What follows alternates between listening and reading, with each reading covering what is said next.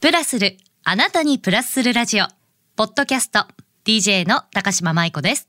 さて、今週のゲストは、新ゆりリボンハウス副会長、栗橋俊さんです。おはようございます。おはようございます。よろしくお願いします。よろしくお願いいたします。いや、もう朝からすごい笑顔が素敵なんですけれども、あの、簡単にプロフィールご紹介させてください。はい、お願いします。はい。1960年生まれ、神奈川県川崎市出身。元警察官だった経験を生かし、乳がん検診の啓発とサポート活動を行ってらっしゃいます。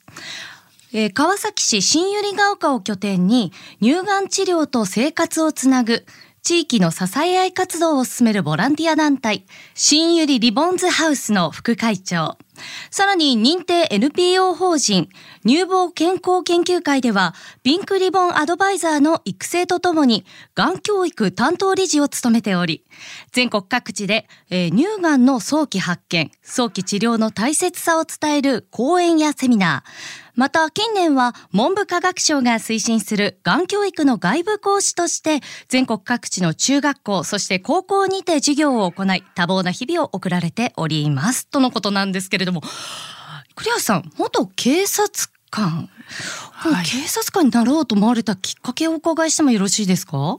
高校時代にはい友人にね、学校の廊下で誘われたんですよあ。急にですか？はい、一人で受けに行くの嫌だから一緒に受けに行ってよって。でもね、はい大学受験のつもりでいたんで、はいその当時公務員試験10月の初めなんです。はい今忙しいからダメだって言ったらなんとチョコレートパフェご馳走してあげるって言うんですよ帰りに。いや誘惑ですね。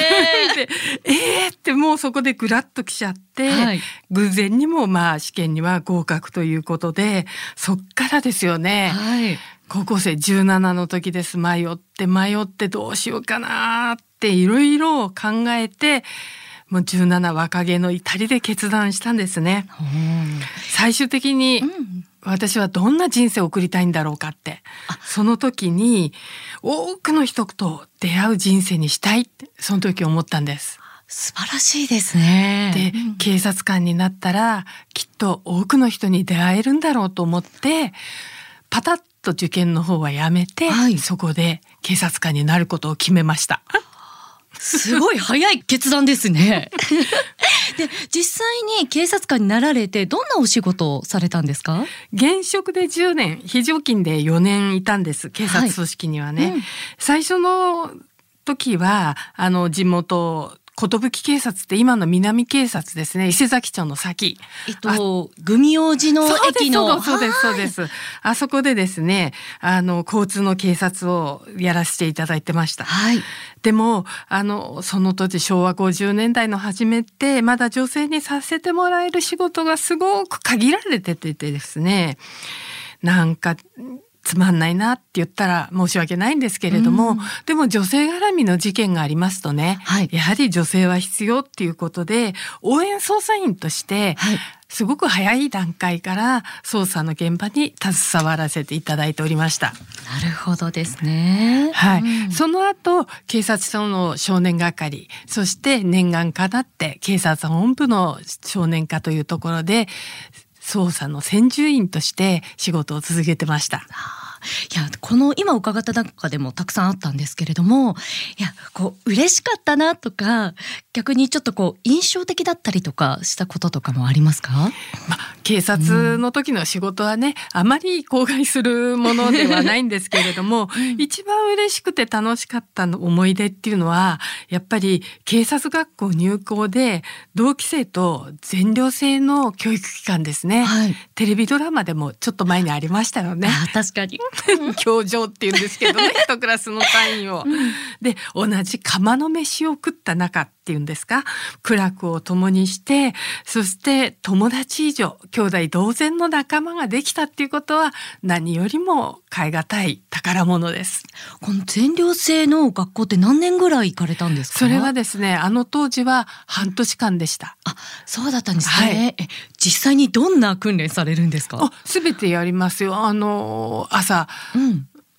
6時起床なんですけど、はい。女性の場合には水黒いもありますので、はい。その10分前には起きていいことになってるんですけども、それまでは全部ね、ずっと布団の中でいて、はい。そして朝の点呼から始まり、ランニングもあり、そしてあの法律の授業もあれば、うん10科もあります。あの、逮捕術とか。え、そういうのもあるんですか？やるんですよ。そして夜はみんなでご飯を食べた後にまた点呼があって、腕立て伏せ毎晩200回ですよ。やだ、できない。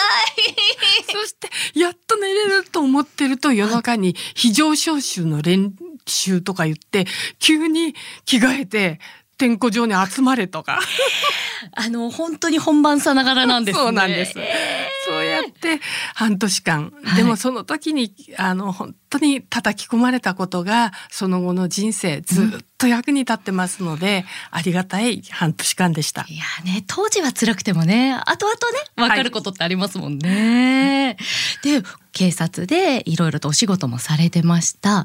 で、栗橋さん、あの、乳がんにかかられたっていうことだったんですけど、実際にいつ頃その告知を受けたりとか、どんなお気持ちだったんですか？はい、あの警察組織の後に民間企業で働いてたんですね。はい。なんとびっくり大学病院の中でのあの外部業者で働いてたんですけれども、それなのに検診とか全然受けたことなかったんですよ。あら、法定検診だけね職場のがん検診一回も受けたことなくて48歳の時に近所に住んでた小学校時代の友達にね婦人科検診に行かなきゃいけない年になったんだけど怖いこと言われると嫌だなって行くの嫌だななんて言われてあじゃあ一緒に行ってあげるよって言って。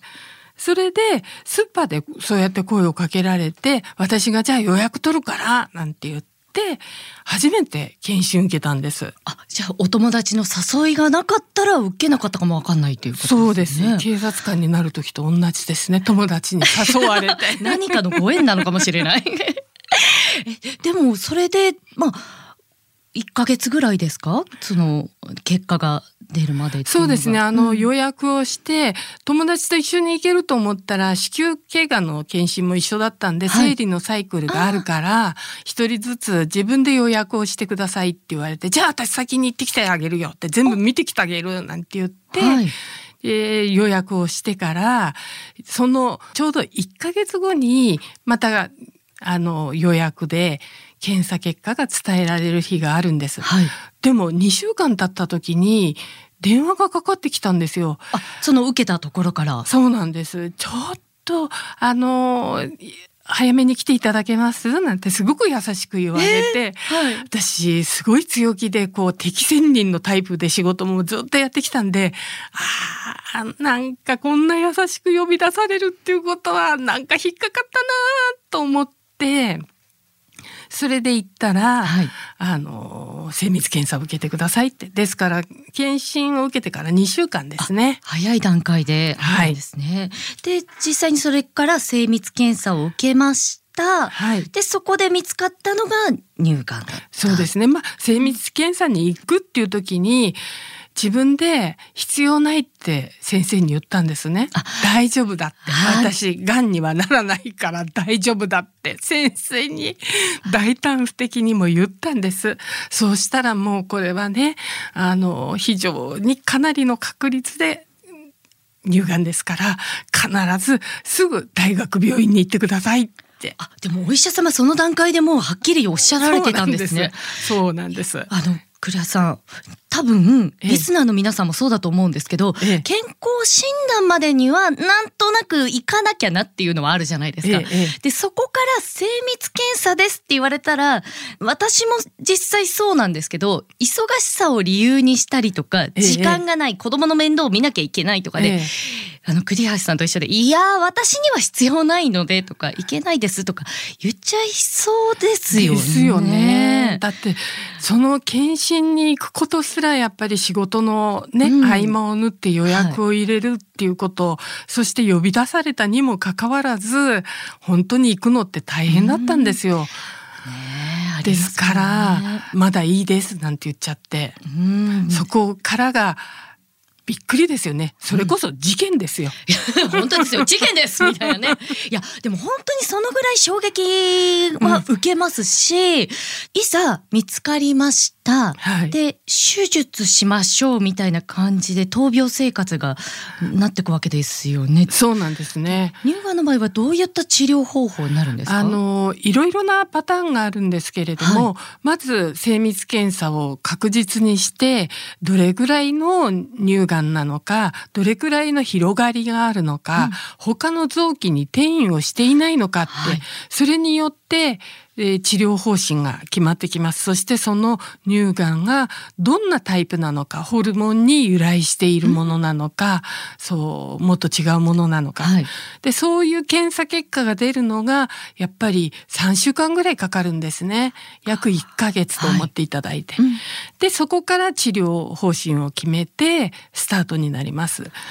はい。あじゃあそれまでも道のりがあるんですね。で組み合わせとしては、はい手術放射線治療、えー抗がん剤なんかでね有名な薬物療法、はいそういうのを組み合わせたり単独であったりそういうことを検査の結果とあと生活のしていく上でねいろんなイベントライフイベントありますから、うんはいそういうね合わせながら先生と相談をしながら治療方針を決めていくということになりますじゃあ。そこはお互い話しながらっていうのもあるんですね。まあでもそんなに自由にはできませんよ。うんまあやらなければならない治療が。うん乳がんの場合は今早期発見早期治療であれば9割以上が治るって言われてるからそんなに大したがんでも病気じゃないって思っちゃう人がいるんですけれどもそれは間違いで正しい治療をしてこそですからいやあの今伺ってて9割早期発見であったら治るはい悪い意味だとあじゃあ大丈夫かなって勘違いされてしまう方もいるかもしれない。そうですね。でここでちょっと私もそのまだ実はいけてなくてええ。怖いイメージじゃないんですけどマンモグラフィーでしたっけ？なんかこう、ええ。まあ、おっぱいを潰してええ。痛いっていうイメージがすごくあって実際これってそのあたりってどんな感じなんですか？あの代表的な乳がんの検診検査これですね、マンモグラフィーなんです。簡単に言うとおっぱいのレントゲンです。レントゲン。はい、はい、女性の場合は膨らみがありますよね、うん。そこの中身えー中華まんじゅうで言えば皮と、ねあんの部分あん部分のとあんの部分を引っ張って引き伸ばしてきれいに平たくするとしっかり奥まで見れるんですね。検査のしやすい状態にする。そしてその潰した状態が3センチなのか4センチなのかによって放射線の被曝量も倍違うっていうぐらい。えそんなに違うんですか？そうです。やっぱりですから綺麗に技師さんに伸ばしてもらうと、はい。乳腺の隅っこまでちゃんと撮影ができますし、はい。放射線の被曝量も少なくて済みますし画像も綺麗な画像でしっかり診断のできる撮影ができるっていうことなんです。だから痛く潰して伸ばしてもらった方が本当はお得なんですよね。ああ早期発見につながるわけですからね。そうなんですで私ちょっとびっくりしたのが男性も乳がんってあるんですよね。そうなんです。乳がんになる人の100人、日本のね、はい乳がんになった人の100人に1人は男性です。結構な確率ですよね。そうです。いや今回栗橋さんにお会いするのに男性ってないのかなと思って調べたら意外に数が多くてそうなんです60。代ぐらいの方前後が多いんで多したっけ？いですね。私も自分が告知をされた時には、はい男性は乳がんになるって知らなかったんで乳がんだって先生に言われた時になんてめめしい病気になっちまったんだなんてちょっと思ったんですけどもうん男性も乳がんはあります。ねえこれ性別関係ないまだはい女性がなりやすいっていうだけの確そうで率のすね問。題ってこあのとですよね。確率エストロゲンっていうホルモン女性ホルモンに由来するものが多いということと男性と違って女性は乳腺が豊富ですからはい確かに乳腺のある範囲が違いますので、ですよね。ですから男性の方が少ないそれだけのことなんです。うん、なるほど。で、現在はあのピンクリボンの活動とかあのボランティア活動を行っていらっしゃるっていうのもお伺いしたいんですけれども、こちらはどんな、えーえーきっかけで活動されるようになったんですか？これもですね、はい。友達に誘われてって ごめんなさい、笑うことではないんですけども、すごいですね、お友達のこの助言率というか。ちょうど同じ日に入院したはい。同じ年ぐらいのキャリアウーマンのお友達になった彼女がですね、なんかいろいろ不便なことと辛いことが多いと、これじゃあ大変だしまず検診が大切だっていうことも世の中のみんな知らないと。はい。ごく限られた人たちはねあの人間ドックの案内があったりとか、えー解放が回ってきたりとかこれじゃあ良くないと一緒に次の人が困らない活動しようよって言われてあそりゃいいことだねって言って。全然知らない人だったんですけどね それまでじゃあ一緒にやろうとか言って、うんそれでその友達と新百合リボンズハウスを立ち上げたっていうわけなんです。えその初めの頃っていうのはどういった活動をされてらっしゃったんですか、活動の仕方もわからないですし、はい何をしたらいいのかもわからない。じゃあまず自分たちが困ったことをピックアップして、はい文章っていうか今時ですからスライドにしてみんなに分かりやすくしようって。うんそして区民祭りとか、はいそういうところでブースを出してみんな検診に行こうよって声をかけて難しい字ばっかりのじゃなくて分かりやすいなんかリーフレット作ってみようってそんなところから始まりました。でも実際に経験されたからこそこういったこと困ったよとかこういうところ知ってもらいたいよっていうのが分かったからこそ皆さんに伝えたいっていうのがそうなんですよね。やっぱり患者になっちゃうとドクターとかナースの前ではいい患者でいたいんですよ。だって治してもらわなきゃいけないんだから。だから言われたこと本当は分かってないのに「はいはい分かりましたか?」って聞かれると「はい分かりました」って言ってきちゃうんですけれどもうん。実は診察室から出た時に「あれ何言われたんだっけ？あ分かんないことあったのに」ってそういうことがいっぱいだったんで、はい。医療者とは違った立場でもっと平たく私たちが困らないようにっていうお話ができるといいなって、そう思ったことから。だから地域とその医療従事者と治療する側される側っていう形で、はい。で、がんはこう完治が目指せる病気になってきたからこそ自分が住んでたその地域で自分の職場に戻っていくことが一番の幸せなんだからやっぱりそういうことは病院の中だけじゃなくて外で起きてることだからそのことをやろう。普段の生活に戻るこの支援ってすごく大事かもしれないですよね。これまで活動されてきた中で良かったなって思われたこととかってありますか？やっぱりこんだけ活動してるとねいろんなことがあって、うんえーでも影日向なく活動できたことが一番良かったなって思うし辛かったなって思うことは忘れちゃうんですけども。いや今ね笑顔でね。でもね、うんうん。あの区民祭りなんかブースを出してて次の年に去年ねうーんそういうこともあるんだって横目で見て通ったけど家帰って触ってみてえーってなって病院行ったら乳がんだったのってお礼を言いに来てくれたりする人がいたりするとあやっててよかったって思いますね。そうですよね。いやそんなこれ橋さんきっとあの嫌なことは忘れちゃう座右の銘とかあるんじゃないですか？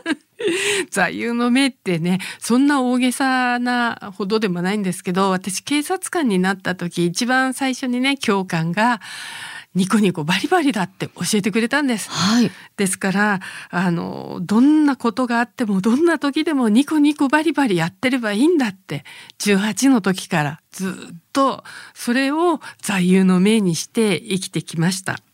なんとかなってますから。